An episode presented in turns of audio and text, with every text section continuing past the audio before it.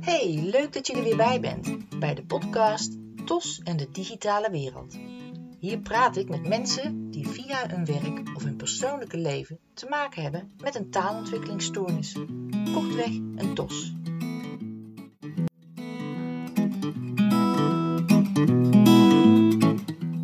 Mijn naam is Marita Teunissen van de website Digitaal Speciaal. En vandaag heb ik een gesprek met. Nou, goedemorgen Annemiek. Uh, leuk dat je hier bent in de podcast uh, TOS en de digitale wereld. Uh, stel je even voor, wie ben je en wat voor werk doe je? Nou, goedemorgen Marita. Dankjewel allereerst voor de, voor de uitnodiging, voor dit gesprek, voor jouw podcast. Ik ben Annemiek Dij en ik werk in de zorg voor mensen die een taalontwikkelingsstoornis hebben of gehoorproblemen. En uh, dat doe ik nu zo'n 25 jaar, samen met veel andere mensen en met heel veel liefde en plezier. Ja, mooi. Dat is een, een, nieuwe tak die we hier aan het woord laten in de podcast. De zorg, die hebben we nog niet zo heel vaak gehad. En is ook nog een beetje onbekend bij heel veel mensen. jij zegt net 25 jaar. Dat is al een hele tijd. Ja, ja. Ja, daar kan ik over, kan ik over meepraten. Beetje confronterend. ook dat, ja. En hiervoor heb je ook andere functies gehad, hè? want ik zag ook logopedist, zag ik staan. Ja. Uh, kun je daar iets over vertellen? Ja. Ja, ja, de rode draad in mijn werk is uh, eigenlijk een uh, bijdrage leveren aan goede hulp voor mensen die moeite hebben met communiceren. Hè, communicatie uh, nou, dat is iets waar jij ook dagelijks mee bezig bent, is van levensbelang en voor levensplezier, zeg ik altijd. En taal is een middel om, om te kunnen communiceren. En dat is de reden waarom ik op mijn achttiende inderdaad logopedie ben gaan studeren.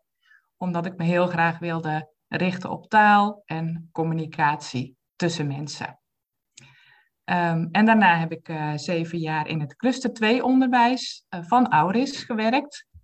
Uh, en heb ik mijn studie psychologie erbij gedaan, omdat ik heel graag nog veel meer wilde weten over het gedrag van mensen. En toen ben ik eigenlijk daarna van het onderwijs overgestapt naar de diagnostiek en de behandeling van kinderen met een taalontwikkelingsstoornis. En ik werk nu als psycholoog en behandelcoördinator.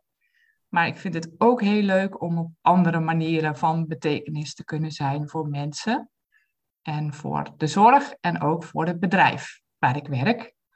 En daarom werk ik ook wel eens als projectleider of manager of ontwikkelaar.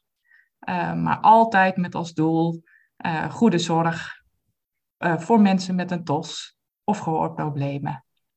Voor nu en voor de toekomst. Eigenlijk net als jij, Marita. Hè? Want jij werkt in het onderwijs, maar jij hebt ook een heel mooi bedrijf waarmee je TOS nog meer op de kaart zet. Ja, ja, nou, ik heb wel het idee dat jij heel veel doet, want jij schrijft ook nog boeken. Ja, dat klopt. Ja, ja ik heb eigenlijk de twee uh, grote hobby's. Eén heel lawaaierige hobby en dat is drummen.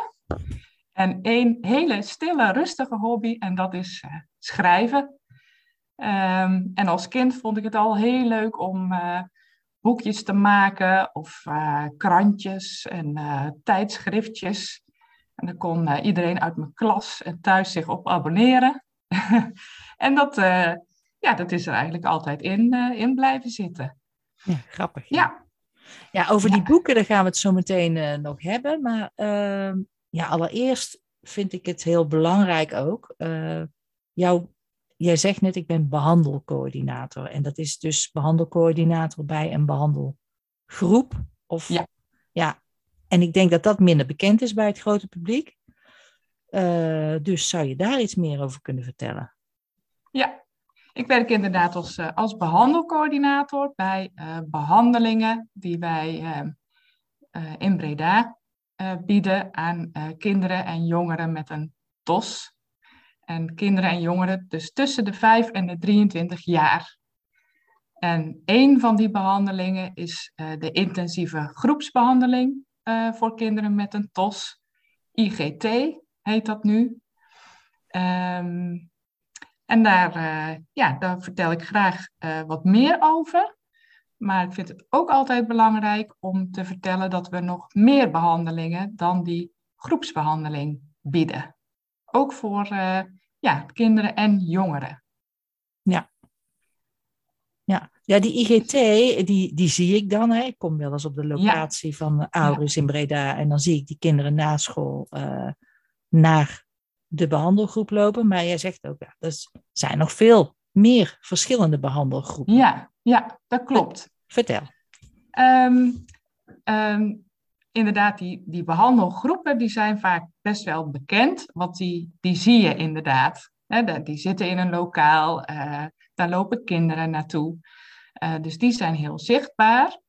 Um, en eigenlijk is die, die groepsbehandeling, die IGT, is de meest intensieve behandeling voor kinderen met een TOS. Um, maar we hebben ook bijvoorbeeld individuele behandelingen. Um, en daarbij kan je denken aan een vorm van speltherapie of psychomotorische therapie. En die behandeling is um, gericht op kinderen die uh, wel een TOS hebben, maar als gevolg van de TOS misschien minder zelfvertrouwen hebben. Of juist het heel moeilijk vinden om om te gaan met de gevoelens die ze hebben, omdat ze die nog niet met woorden kunnen uitdrukken. Um, en dan heb je niet per se altijd een hele intensieve groepsbehandeling nodig, maar kan het juist heel goed zijn om individueel met een therapeut en eventueel ook nog met een logopedist erbij, om um, ja, zo te werken aan je ontwikkeling uh, van je zelfvertrouwen en andere vaardigheden op communicatiegebied. Um, ja, die, uh, die therapieën zijn misschien wat minder zichtbaar. Um, maar ze zijn er wel. Bijvoorbeeld uh, op de spreekhoren worden die in de gymzaal gegeven. Uh, en hebben we ook een spelkamer van de speltherapeut.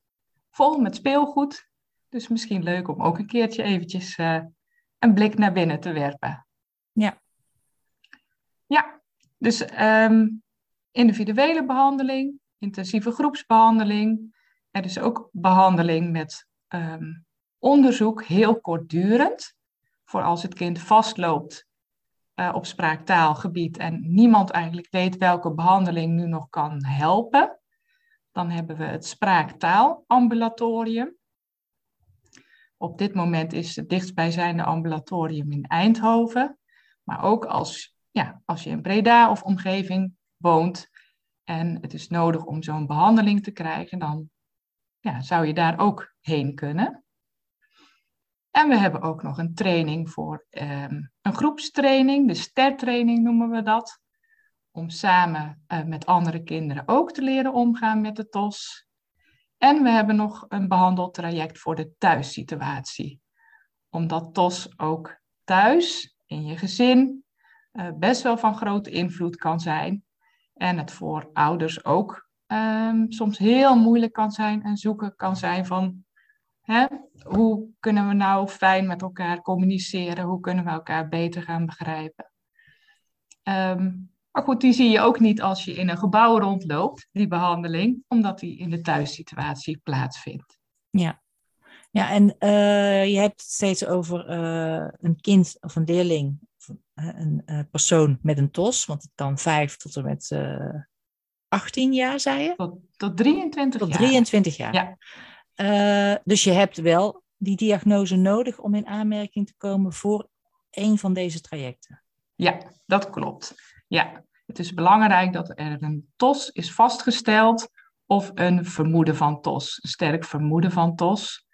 Um, maar op deze leeftijd wordt het meestal wel duidelijk dat er echt sprake is van een TOS. Um, en dat is wel een belangrijke voorwaarde om in aanmerking te komen voor die behandeling. Ja. ja. Ja, en de meeste mensen zullen, uh, de meeste luisteraars, die zullen weten van, uh, je hebt een kind uh, met een TOS die kan ambulante begeleiding krijgen op de basisschool. En dat is dan het onderwijsonderdeel, hè, het onderwijsgerichte onderdeel. Ja. Ze krijgen dan logopedie, dat is dan het taalgerichte onderdeel. Maar jullie zijn eigenlijk alles daaromheen, alles omvattend. Jullie pakken de hele persoon aan. Begrijp je Ja. dat goed? Ja, dat klopt. Ehm, wij richten ons vooral op de, ja, de, de taal en de sociaal-communicatieve redzaamheid. Dus ehm, wij zijn dus weer helemaal niet gespecialiseerd in TOS en het onderwijs en hè, de hele leer, didactische ontwikkeling van het kind. Maar juist weer gespecialiseerd in de taal die je hebt, of de TOS die je hebt. Welke invloed heeft dat nou op de communicatie en hoe kan je daar nou ehm, goed mee omgaan? Ja. En ehm, vaak zit daar ook logopedie aan gekoppeld. Omdat ook al word je ouder, dat je best nog veel woorden kan leren en zinnen kan leren maken, eh, verhalen kan leren opbouwen. Maar ook omdat je hè, communicatieve vaardigheden ook nog prima kan leren als je ouder bent. Hm. Ehm, dus daar zijn wij eh, wat meer op gericht. En ehm, wat we heel fijn en belangrijk vinden, is juist om dan samen te werken. Hè, met ook de ambulant dienstverlener en de school. ehm, en met de ouders. Omdat we allemaal eigenlijk een stukje van het kind heel goed kennen. En op een stukje van de ontwikkeling eh, veel weten. Ja. En het is altijd heel fijn als je dat allemaal bij elkaar kan leggen. Ja. Ja. En want eh, ik heb eh, kort geleden eh, een eh, traject afgerond, waarbij ook die communicatie was tussen mij als AD'er en dan het traject, eh, een naschoolstraject voor een leerling. Dat was dan Ja. een individueel traject, inderdaad. Ehm, ja, mijn rol als AD'er, ik bedoel, en hoe is de rol van een school hierin? Wanneer ga je denken aan dit soort trajecten bij een leerling? Want je hebt, hè, je hebt wat ik al zei, je hebt de AD, een leerling krijgt Mhm. een arrangement. Maar wanneer komen jullie in beeld?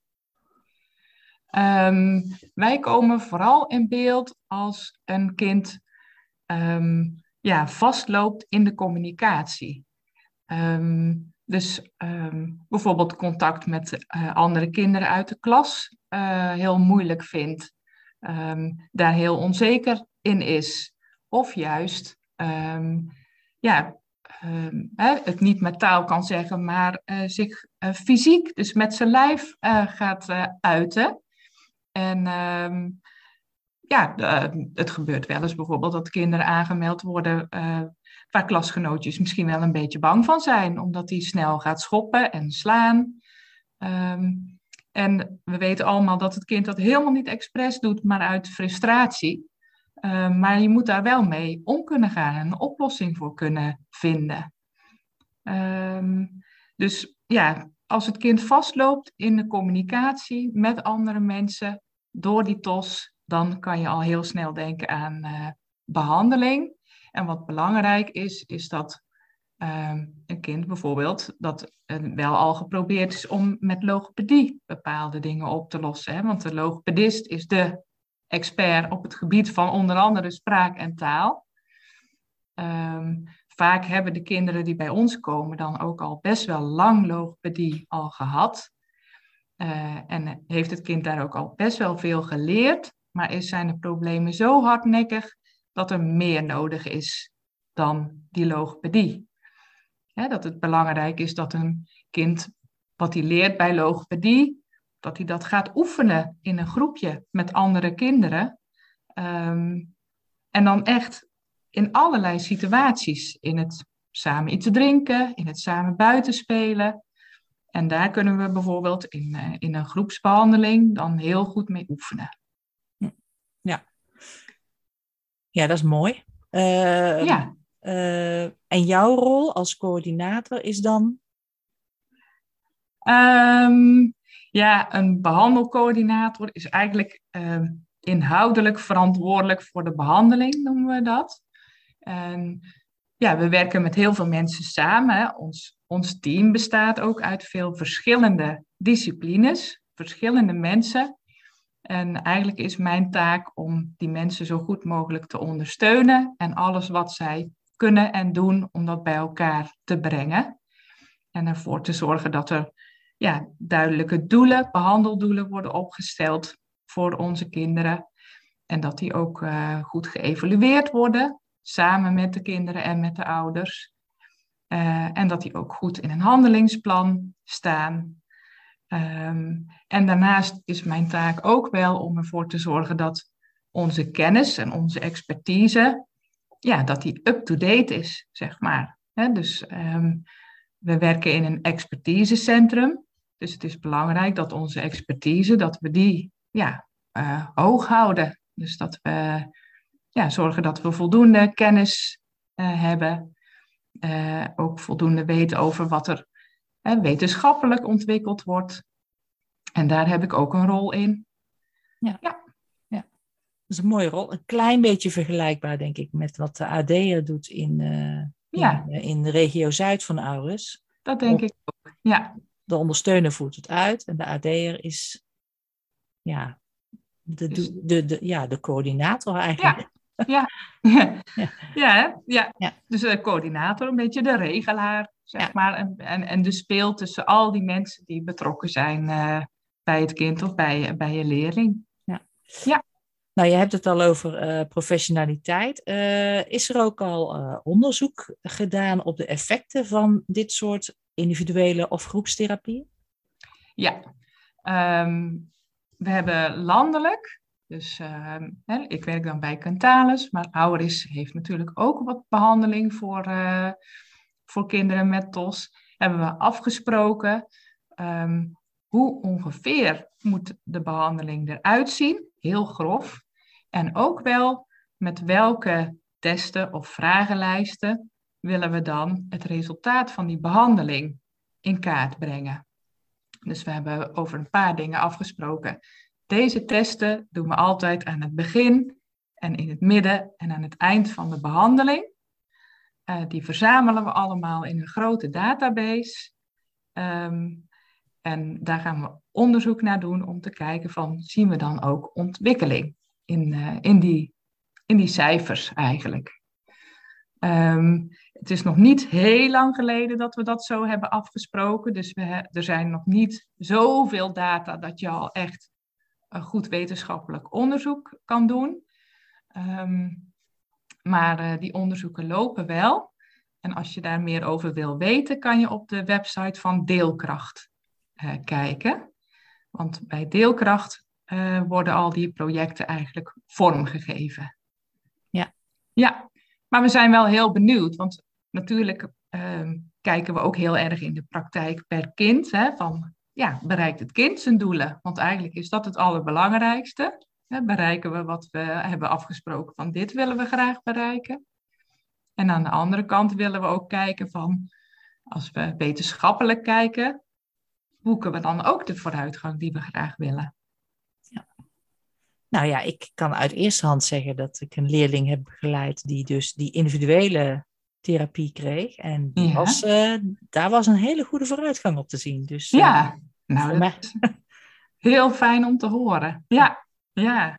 En um, uh, dus dit is naschoolse behandelingen. Het is niet onder schooltijd, hè, voor de duidelijkheid. Um, dat spreken we altijd met elkaar af. Um, die intensieve groepsbehandeling is zoveel mogelijk na schooltijd. Um, maar het kan wel zijn dat als een kind op de basisschool zit, dat hij wat eerder van school weg moet om op tijd bij die behandeling te zijn. En behandelingen zoals de speltherapie of de psychomotorische therapie. ja, wij behandelen uh, toevallig op een school, een cluster 2 school. dan stemmen we ook af met school. is het zinvol misschien om dat juist onder schooltijd te laten plaatsvinden. Um, dus dat overleggen we altijd heel goed ook met, uh, met ouders en met de school. Wat een handige tijdstip is om te behandelen. Hm.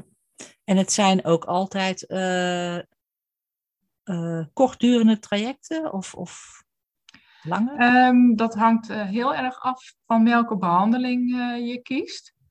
Um, uh, de IGT is eigenlijk een, een klein jaar, dus dat is best wel lang.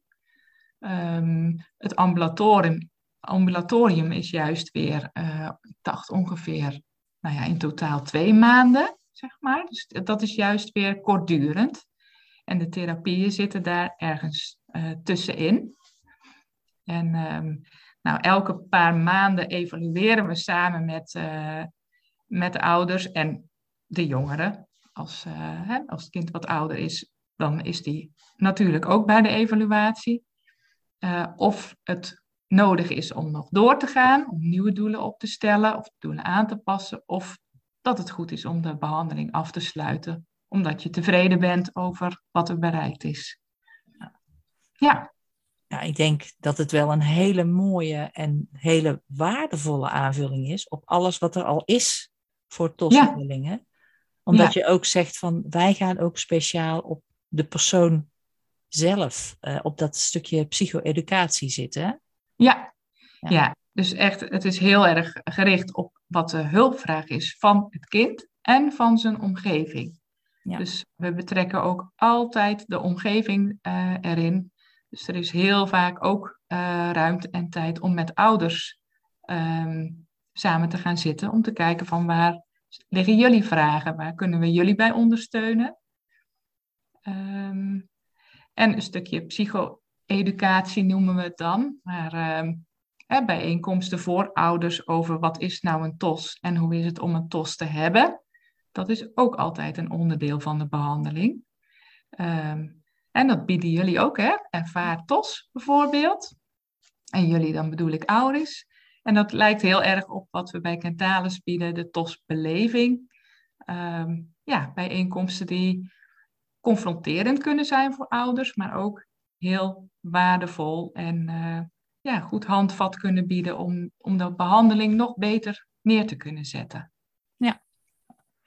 Ja, ja en dat, uh, dat stukje, dat uh, zag ik ook heel erg terug toen ik jouw boek las, Elk Woord Telt. Want ja, naast jouw werk in, in de behandeltrajecten, heb jij ook mm -hmm. boeken geschreven. Drie, ja. drie zelfs. Ja, dat klopt. Ja elk woord telt.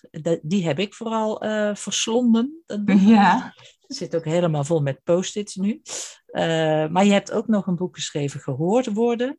Mm -hmm. En je hebt een speciaal kinderboek geschreven. Nou, als, ja. eerst, als eerste over dat boek Elk woord telt. Mm -hmm. uh, het mooie vond ik van dat boek is dat het uniek is omdat het in hoofdstukken, uh, alle hoofdstukken per leeftijdscategorie zijn ingedeeld. Ja. Het, het is steeds, dit is het uh, algemeen, daarna komen de problemen, hoe gaat het thuis? Uh, dan is er altijd nog een stukje over uh, hoe is het gebonden aan je school, aan je opleiding of aan je werk. Want je mm -hmm. pakt echt van baby tot volwassen, pak je steeds van hoe heeft het invloed op die persoon. Ja, dat klopt. Ja. En, en het mooie is dat je dan ook nog de personen zelf in citaten aan het woord laat. Mm -hmm. uh, hoe komt het dat je voor deze opbouw, zo, want die, die, zie ik ook terug in het andere boek, gehoord worden. Hoe, hoe, kom, je, ja. Hoe kom je aan deze opbouw? Ja, ik vind het heel leuk dat je die, uh, dat je die vraag stelt. Want um, ja, het was juist mijn doel om een boek uh, te schrijven wat um, overzicht en structuur biedt. Dus uh, ik vind het heel leuk dat je die structuur er uh, ook meteen uithaalt. En ik vind het ook heel leuk dat je zegt, ik heb je boek verstonden. want ik zeg zelf eigenlijk altijd van, nou dit boek is, het is geen boek om van voor tot achter in één keer uit te lezen. Maar pik de dingen eruit waarvan jij denkt van, die heb ik nu nodig. En ik, ik hoop het zo te hebben geschreven dat dat ook kan. Dus als je in het hoofdstuk eh, van volwassenen aan het lezen bent, dat het geen voorwaarde is dat je ook de hoofdstukken over baby's en peuters hebt gelezen. Dus um, ik wilde eigenlijk alles eens op een rijtje zetten, omdat ik al zoveel gezien en gehoord en geleerd heb um, van collega's, maar ook van ouders en van cliënten. En um, nou, soms vind ik de wereld van TOS eigenlijk nog best wel een beetje chaotisch. Hè. Er is al best veel, veel aanbod, um, maar soms nog best wel moeilijk te vinden. Dus ja, ik wilde eigenlijk kennis op een, uh, een duidelijke manier in beeld uh, brengen. Eigenlijk een beetje zoals jij dat doet met jouw uh, bedrijf. En, en jouw website, het, het ordenen. Maar dan, uh, ik doe dat dan niet, niet digitaal, maar gewoon uh, op papier. Dus een boek van, uh, ja, het is ja, ruim 300 bladzijden. Dan denk ik altijd, oeh, het is best veel geworden, maar waaruit je dus kan kiezen wat ja. voor jou interessant is. En dat kan afhankelijk zijn van je levensfase. Want als peuter met een tos loop je tegen heel andere dingen aan dan wanneer je volwassen bent en een tos hebt. Maar ook per hoofdstuk inderdaad een stukje theorie en tips en ervaringsverhalen. En die heb ik geprobeerd te laten verschillen van opmaak, zeg maar, zodat je heel gemakkelijk, als je denkt, nou, ik wil alleen maar lezen van hoe is het voor mensen om een tos te hebben, dan kan je die ervaringsverhalen lezen. En als je denkt, nou, ik wil gewoon een paar tips, dan kan je die heel gemakkelijk vinden.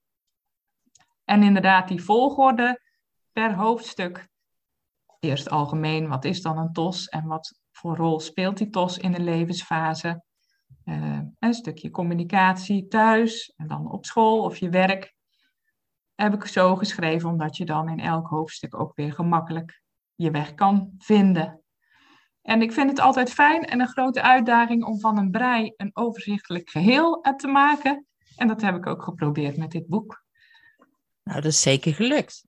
Ja. Uh, want ik, ik heb het inderdaad ook, ik ben begonnen en uh, ja, ik blijf dan vooral hangen natuurlijk uh, op de basisschoolleeftijd, 6 tot 12 jaar. Want dat zijn, mm -hmm. daar kom ik het meest mee in aanmerking, aanraking.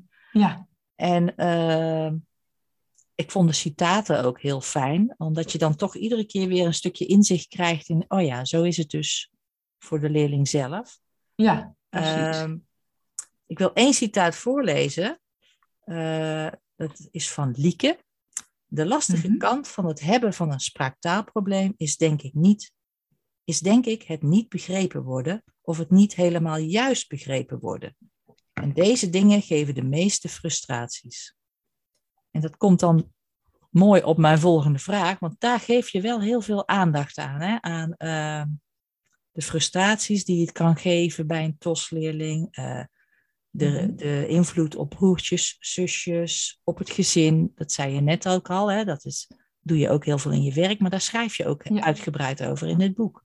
Mm -hmm. um, kun je daar iets over vertellen? Wil je daar nog iets extra over vertellen? Bedoel je dan over die broertjes en zusjes? Bijvoorbeeld, of... want, ja, want uh, jij noemt bijvoorbeeld in het boek gezinstherapie en individuele therapie. Uh, mm -hmm. Wanneer maak je welke keus? Um, nou, uh, bij, in onze behandeling betrekken we eigenlijk altijd het gezin erbij. We hebben ook een systeemgericht behandelaar, noemen we het. En systeem, daarmee bedoelen we het systeem om het cliënt heen. Dus eigenlijk alle mensen om, de, om, het kind heen. Um, want TOS heeft altijd invloed op de communicatie met anderen.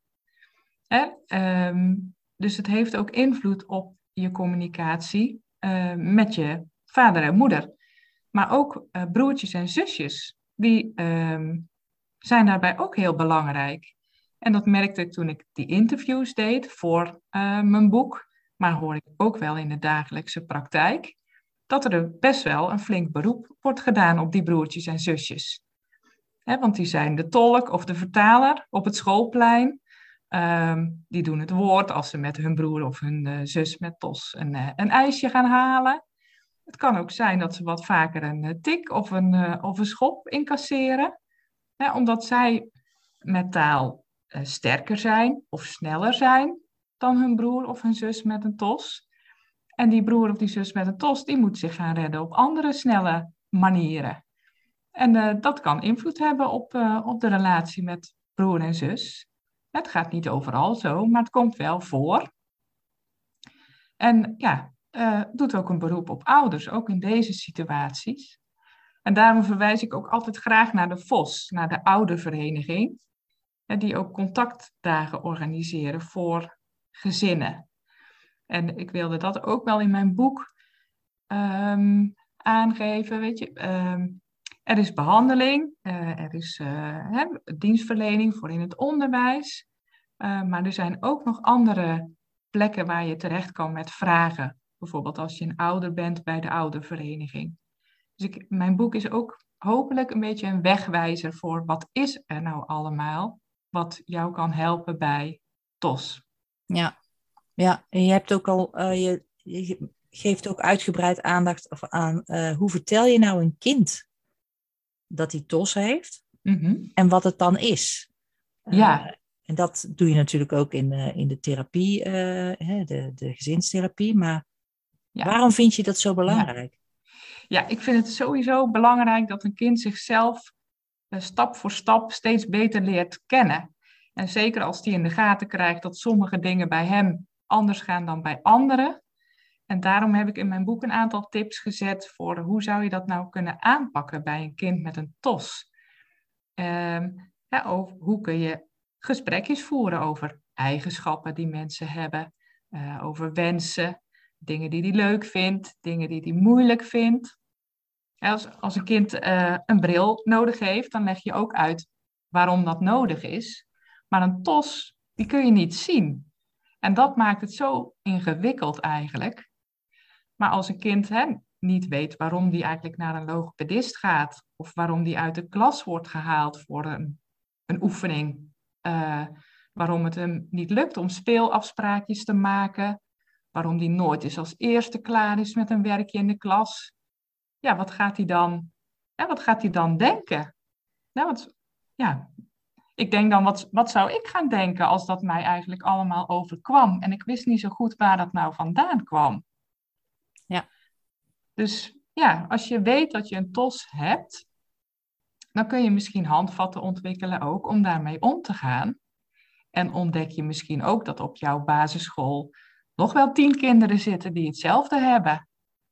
En uh, ja, aan de ene kant um, ja, kan het een, een moeilijk proces zijn hè, voor het kind en ook voor de ouders. Het bewust worden van, ja, uh, ik heb iets en dat heet een TOS.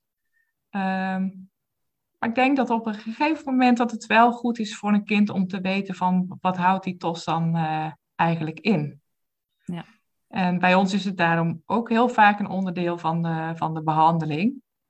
Hè? En ja, daarbij vinden we het dus ook heel belangrijk om ouders daarin mee te nemen. Want voor ouders is het ook, kan het ook heel moeilijk zijn om uit te leggen aan andere mensen wat die TOS nou eigenlijk is. Ja. En uh, dan denk ik gelijk aan, uh, er zullen ouders zijn die zeggen, ja, daar is mijn kind nog te jong voor om dat te vertellen. Uh, ja. Heb jij daar een bepaalde mening over? Over welke leeftijd daar het meest geschikt voor is? Ja, ja. Ik kan me dat uh, zeker voorstellen. Soms is ook een kind te jong om al te gaan vertellen van je hebt een TOS.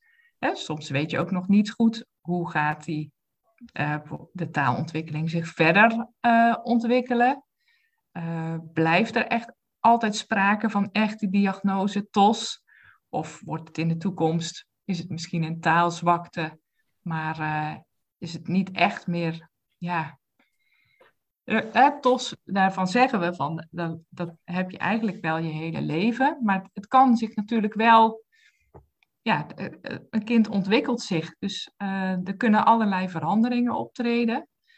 Um, ik denk als je het nog niet zeker weet of er is sprake van een vermoeden van TOS, kun je wel al gesprekjes voeren over, um, nou, wie ben ik, wat, waar, wat zijn mijn eigenschappen, uh, wat zijn mijn kwaliteiten? Hè? Waar ben ik goed in? Wat vind ik moeilijk? Waar zijn andere mensen goed in? Wat vinden andere mensen moeilijk? En hoe kan ik omgaan met de dingen die ik moeilijk vind? Ja. Um, en dan hoef je misschien niet altijd meteen het woord tos helemaal uit te leggen. Maar kun je wel al praten van hoe ga je om met die dingen die moeilijk zijn? Um, wij krijgen heel veel uh, kinderen met TOS, en misschien herken jij dat ook wel, Marita, die op alles meteen zeggen: Weet ik niet. Weet ik niet. Ja. Um, en wat betekent nou die weet ik niet? Want misschien weet het kind de inhoud van het antwoord wel, maar weet hij niet hoe hij zijn antwoord moet beginnen. Of uh, weet hij een bepaald woord niet. Of durft hij niet. Um, hè, dus ook dat is een bewustwordingsproces van hé, hey, wanneer zeg jij eigenlijk allemaal weet ik niet? En weet je het dan echt niet? Of uh, zijn er misschien handige hulpmiddeltjes om het wel te weten? Ja, ja dat is Dus- een mooie inderdaad. Ja, een heel bewustwordingsproces. En ehm, ja, ik, ik wil in mijn boek graag tips geven. Ik, wil beweer niet dat ik alle wijsheid in pacht heb en dat het altijd zo moet. Maar wat tips van hoe kan je dan met je kind in gesprek gaan over, nou ja, eigenschappen van hemzelf. En eh, een soort van aanloop eigenlijk naar het bespreken van, nou ja, als je een tos hebt, wat betekent dat dan voor jou? Ja, want er staat eh, achterin in de, eh, of in een later hoofdstuk bij de puberteit. Nee, vol- volgens mij nog iets later staat zo'n heel mooi citaat van: Ik dacht dat ik altijd de enige was. Ja, Ja. van ja, hoe eenzaam kan dat zijn? Ja, ja, dat voelt super eenzaam. En ja, een puber met TOS is misschien ook niet degene die heel erg actief op zoek gaat naar eh, andere mensen die ook een TOS hebben of wat TOS eigenlijk betekent. En eh, ja, je gaat al heel snel denken, ik, eh, ik ben de enige die dit moeilijk vindt. Ja. En dat is eenzaam inderdaad. Ja, nou, we kunnen hier nog uren over doorpraten, denk ik. Maar eh, Ja. ik wil het ook nog even hebben over eh, jouw andere boeken, Gehoord worden en eh Faux en Bo. Nou, Gehoord Ja. worden is eigenlijk een beetje hetzelfde principe, hè? Hoewel dat boek er eerder was, zag ik later. Ja, dat klopt. Ja, dat is mijn eerste boek. Ja, En dat is Ja. ook weer zo opgebouwd, hè? Via die verschillende leeftijdsvaten. Ja, dat klopt. Ja. Ja, dat boek heb ik geschreven omdat ik voor het HBO-onderwijs eh, zocht naar een toegankelijk boek over slechthorendheid. En dat kon ik toen niet vinden. En eh, toen zei eh, een collega uit die adviesraad waar ik in zat tegen mij van, nou, dan moet je dat boek maar zelf schrijven. en dat vond ik een heel leuk idee. En toen is het echte, ja, het echte schrijven begonnen als hobby. Het heeft ook vijf jaar geduurd voordat dat boek klaar was. Want het moest ook echt wel een hobby blijven. En eh, ik vond het echt super spannend toen dat werd uitgegeven.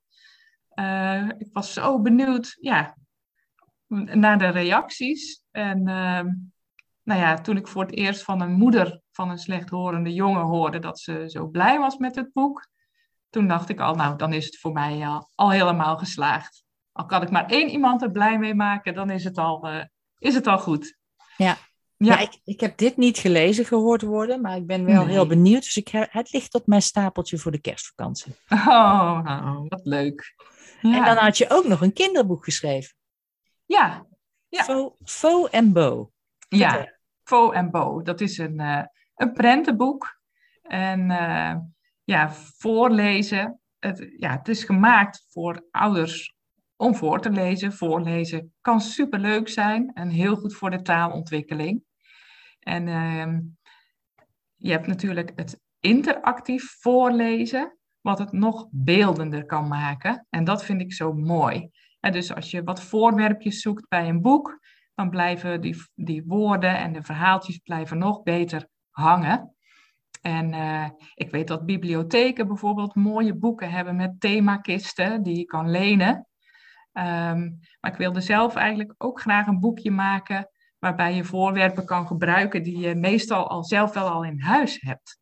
Want niet iedereen gaat naar de biep en eh, niet iedereen is ja, zo creatief om allerlei leuke spulletjes bij boeken te verzamelen. Soms weet je gewoon niet, waar moet dan beginnen?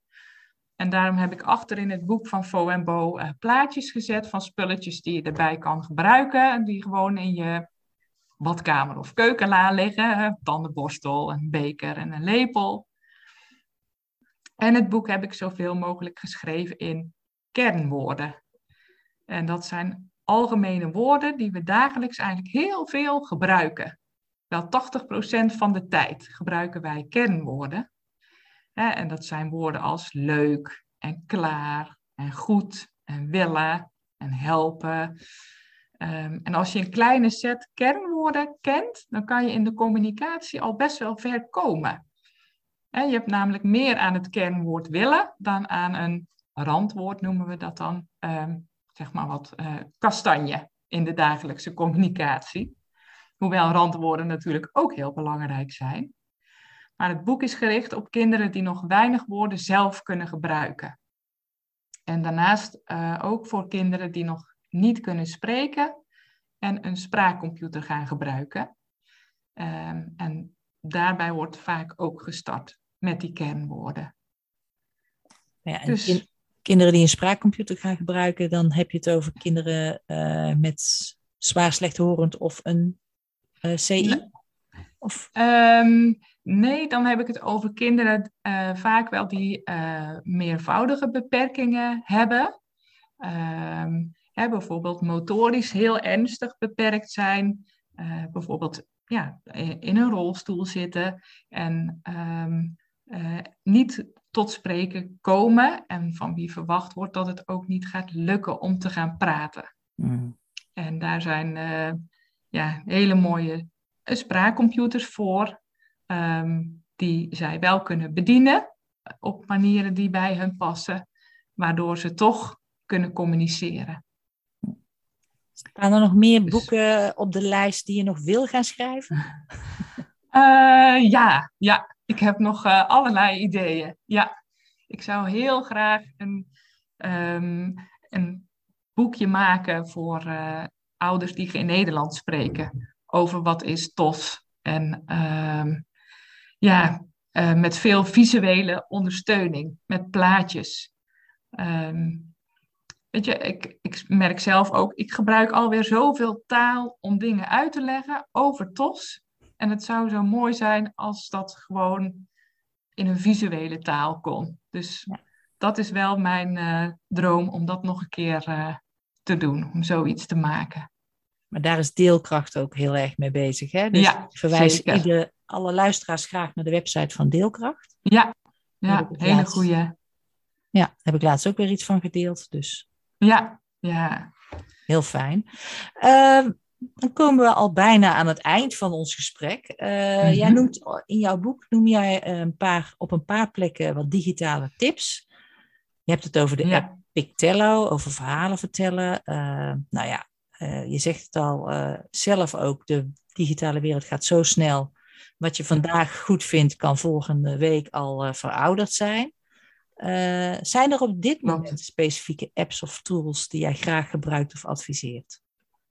Nou, die, die Pictello-app, dat vind ik wel echt een geweldig mooie app om een verhaal te vertellen. Als je zelf nog niet uh, het gesproken woord uh, daarvoor hebt. Dus als je, of als je nog moeite hebt met zinnen maken of een verhaal op te bouwen. En Pictello is ja, een app voor op de, de iPad. En een, een digitaal boekje waarin je foto's kunt zetten, filmpjes kunt zetten. Waarbij uh, je broertje bijvoorbeeld zinnen kan inspreken. Uh, als je dat zelf nog niet kan. Je kan verschillende bladzijden aanmaken. En zo kan je een soort verhaaltje opmaken, bijvoorbeeld over het weekend of over de kerstvakantie. Waar het kind zelf doorheen kan bladeren, op een knopje kan drukken en zo kan vertellen eigenlijk. Ja. Uh, en ik vind het heel mooi dat, dat je dat zo nou ja, zo visueel kan maken en met gesproken taal. Um, want als het kind het zo hè, voor zichzelf ziet, uh, alles blijft in beeld, dan ziet hij ja, hoe die opbouw van een verhaal is. En andere mensen kunnen hem zo volgen en ook weer op zijn verhaal ingaan. Hè, waar hij dan ook weer van kan leren. Dus, en vooral, het maakt het gewoon leuk om te vertellen. En dat is het belangrijkste. Plezier in de communicatie. Ja, eh, ik heb zelf de app Pictello uh, bekeken. En ja. uh, hij lijkt enorm op de app Book Creator, waar ik zelf enorm fan van ben. Dus uh, ja, mooi dat je ook zegt van het is een goede tip. Het is heel erg goed om taal te gaan gebruiken en om het, het, kind het idee te geven dat hij zijn eigen verhaal ziet en hoort en spreekt. Ja, dat is nou, en dan neem ik jouw tip weer mee, want Book Creator ken ik weer niet. Dus Oké, nou graag gedaan. Leuk, dankjewel voor de tip. En dan is er nog het laatste onderdeel, uh, het, ja. het jargonwoord. Oh, We hebben altijd van die woorden waarvan jij uh, en ik weten van ja, wij gebruiken ze terloops, maar dat kan voor een andere lezer totaal abracadabra zijn. Mm -hmm. uh, heb jij nog een woord in je gedachten wat in dat rijtje zou passen? Ja, ja. Ehm, ik vind alleen al het woord jargon, vind ik een jargonwoord. Dat klopt, ja. en wij gebruiken heel veel woorden eigenlijk, uh, merk ik altijd, die alleen in ons vakgebied bekend zijn en niet daarbuiten. En zeker in verslagen en brieven en handelingsplannen. En uh, ik, um, ik vind multidisciplinair overleg vind ik een mooi jargonwoord. Want um, multidisciplinair vinden wij altijd allemaal heel erg belangrijk. Um, maar ik vind het best uh, een ingewikkeld woord. En we korten het ook altijd af hè, uh, naar MDO.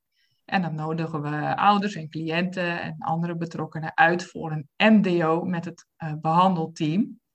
En MDO is eigenlijk een van de belangrijkste onderdelen van onze behandeling. Maar we gebruiken er een heel ingewikkelde term voor. Dus um, ja, zal ik nog vertellen uh, wat ik versta dan onder MDO? Graag. We hebben nog tijd. Uh, want MDO is eigenlijk gewoon een overleg waarbij verschillende mensen praten over hoe het gaat met een kind en over zijn handelingsplan. En verschillende mensen, dan bedoel ik ook verschillende mensen met verschillende kennis en ervaring. Ja. Dus um, de ouders, um, verschillende mensen van het team, pedagogisch behandelaar, logopedist, maar ook mensen van de school en de ambulante dienstverlening. En samen werken we, ja, brengen we al onze kennis bij elkaar en met het doel het kind verder te helpen. Want het kind ontwikkelt zich op allerlei gebieden. Een kind is veelzijdig en daarom hebben we ook veelzijdige kennis nodig. En dus een veelzijdig team, multidisciplinair. Nou, hartstikke fijn. Zo wil ik het graag vertalen. Nou, wat een hele mooie uitleg om, uh, om mee af te sluiten. Ik dank jou ontzettend voor dit uh, fijne gesprek. Uh, ook informatief, denk ik. We zijn toch weer over onze tijd heen gegaan. Maar oh. ach, ja. Ik denk als het interessant is, blijven de mensen vanzelf hangen. En uh, mochten ze nog meer willen weten, naar welke website zullen wij ze dan verwijzen?